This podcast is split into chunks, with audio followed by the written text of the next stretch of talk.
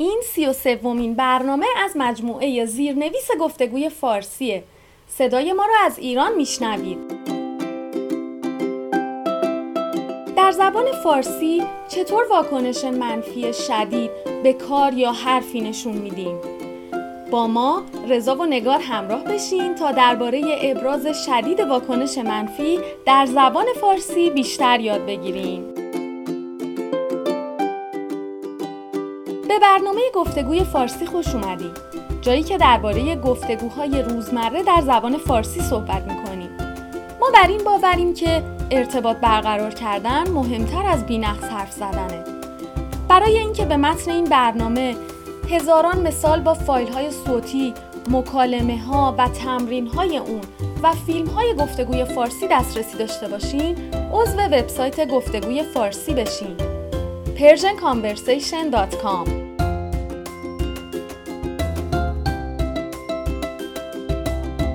سلام امیدوارم حسابی خوب باشین. سلام به روی ماهتون. تو خوبی نگار؟ آره ممنونم. تو چطوری؟ منم خوبم. نگار آخر هفته میای بریم بانجی جامپینگ؟ وای خدای من. این دیوونگیه. چرا؟ خیلی خطرناکه. مگه خول شدی؟ نه بابا اتفاقا خیلی هم هیجان انگیزه امیر چند روز پیش رفته بود خیلی حال کرده بود. به نظر من که احمقانه است. آدم سلامتی خودش رو به خطر بندازه که چی؟ ای ترسو من خودم تنها میرم اما مطمئن باش پشیمون میشی. عمرن. هنوزم میگم عقل تو از دست دادی. بالاخره اونجا شرایط بدنی هر کسی رو باید در نظر بگیرن. امیر بدنسازی حرفه‌ای کار می‌کنه. معلومه که بدنش واسه بانجی جامپینگ آمادگی داره. تازه وزن و سن هم مهمه. شوخی کردم بابا سر به سرت گذاشتم. عجب. چرا اینجوری می‌کنی؟ می‌خواستم به شنونده ها نشون بدم که وقتی میخواییم به شدت و سختی به کاری یا حرفی واکنش منفی نشون بدیم چطور اون رو در حرف ابراز می‌کنیم؟ ای شیطون. خب یه ندایی چیزی می‌دادی؟ باورم شد بابا. بله در زبان فارسی وقتی می‌خوایم واکنش منفی خودمون رو ابراز کنیم میگیم شوخی می‌کنی؟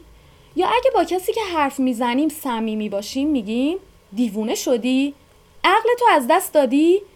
مطمئنی حالت خوبه؟ حواست سر جاشه؟ یا حتی ممکنه بگیم مغزت تکون خورده ها. البته این ابراز واکنش منفی در واقع بین افرادی اتفاق میفته که خیلی با هم صمیمی هستن. تازه همون دوستای صمیمی هم معمولا اونقدر سریح واکنش منفی نسبت به عمل کرده دوستشون نشون نمیدن. درسته چون یه جورایی این رفتار فضولی و دخالت توی کار دیگران محسوب میشه. مگر اینکه نظر ما رو جویا بشن. الان یعنی من فضولم؟ آره دیگه. با تشکر. درستش اینه که اگه نظرمون رو خواستن خیلی معدبانه دلایل مخالفت خودمون رو نسبت به ایده طرف مقابل به زبون بیاریم. اینکه اون قبول کنه یا نه دیگه به خودش ربط داره. بالاخره صلاح مملکت خیش خسروان دانند. خب بهتره در مورد این ضرب المثل به شنوندگانمون توضیح بدیم. این ضرب المثل رو وقتی به کار می‌بریم منظورمون اینه که هر جور خودت صلاح می‌دونی. ما اون چه رو باید می‌گفتیم رو گفتیم و خلاصه هشدارها رو دادیم. بله. بله درسته. کلا وقتی اظهار نظر می‌کنیم معمولا طوری واکنش نشون میدیم که توی ذوق طرف مقابل نخوره. آره درسته. اگه این کارو بکنیم یا گستاخ به نظر میایم و یا عصبانی. اگه با ملایمت و ادب این کار رو انجام بدیم ممکنه حرفمون هم موثرتر باشه. مثلا بگیم خب اگه نظر منو بخوای این کار درست نیست و در ادامه دلایل خودمون رو به زبون بیاریم. تازه شاید اصلا حق با طرف مقابل باشه و در واقع این ما هستیم که مثلا اهل خطر کردن نیستیم. آره. از این زاویه بهش نگاه نکرده بودم. اینم خیلی نکته مهمیه. خب من معذرت می‌خوام که اول برنامه با اون لحن باهات صحبت کردم. راستش بیشتر به فکر سلامتی تو بودم. خواهش می‌کنم. در واقع من بهت یه عذرخواهی بدهکارم چون داشتم فیلم بازی می‌کردم. اگه عضو وبسایت گفتگوی فارسی هستین و دوست دارین در ابراز شدید واکنش منفی ماهر بشین به این صفحه برین و به مثالها و گفتگوها گوش کنین. تمرین های مربوط به گفتگو رو انجام بدین و ویدیو رو ببینین. به یاد داشته باشین که بخش جستجوی وبسایت هم به پیدا کردن عنوانی که در جستجوی اون هستین کمک می‌کنه.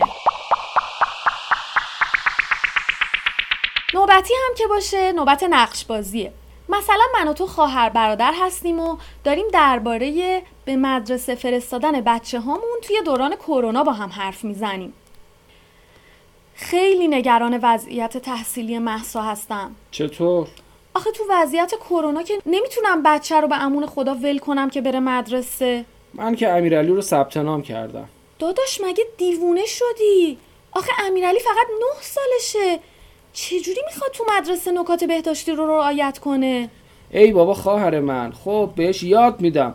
حالا اومدیم این کرونا تا دو سال دیگه هم بود. نمیشه که وضعیت تحصیلی بچه رو هوا باشه که. نکنه عقل تو از دست دادی. اگه خدای نکرده امیرعلی کرونا بگیره که دیگه بچه ای نمیمونه که وضعیت تحصیلیش رو هوا باشه. درستش اینه که با این بیماری بسازیم. یاد بگیریم چجوری در امان باشیم و به کارهای روزمرهمون هم خلالی وارد نشه. محسا امسال کلاس اوله. می‌دونی کلاس اول چقدر مهمه؟ معلوم هست چی داری میگی؟ من ترجیح میدم تو خونه باشه و زیر نظر خودم باشه و بدونم که حالش خوبه. اصلا خودم باهاش کار می‌کنم. حالا دو سه سال مدرسه نره. چی میشه مگه؟ ده آخه خواهر من تو داری زیادی مته به خشخاش می‌ذاری. بچه های این دور زمونه ماشاءالله باهوشن. وقتی یاد بگیرن که به خاطر سلامتی خودشون باید یک سری نکات رو رعایت کنن حواسشون رو جمع می‌کنن. نوه احترام خانوم مگه نبود؟ تازه از بچه های ما هم بزرگتر و حواس جمعتر بود ولی کرونا گرفت. من دیگه نمی‌دونم چی باید بگم. هر جور خودت می‌دونی. آخه خونه هم نگرش دارم بچه تنهاست. قصه می‌خوره. میترسم ضربش بیشتر از کرونا گرفتن باشه. این بحث داغ این چند روز توی ایرانه. راستی شما اگر به جای این خواهر و برادر بودین چیکار می‌کردین؟ تصمیم گیری خیلی سختیه نه؟ درسته. الان بیشتر خانواده های بچه دار این بحث توی خونشون جریان داره. حالا بیان با هم مرور کنیم. من بعد از اینکه شنیدم داداشم پسرش رو توی مدرسه ثبت نام کرده بهش گفتم مگه دیوونه شدی؟ و وقتی داداشم به من گفت سعی می‌کنم نکات بهداشتی رو به امیرعلی یاد بدم گفتم نکنه عقل تو از دست دادی. خب به نظر من سلامتی بچه مهمتر از وضعیت تحصیلش بود برام. داداشم به من گفت محسا امسال کلاس اوله و این خیلی مهمه. ولی من گفتم معلوم هست چی داری میگی؟ حالا مدرسه نره چیزی نمیشه که. بعد من از یه ضرب المثل استفاده کردم مت به خشخاش گذاشتن. در زبون فارسی یعنی زیادی حساس بودن روی یک نکته خاص. بله دقیقا.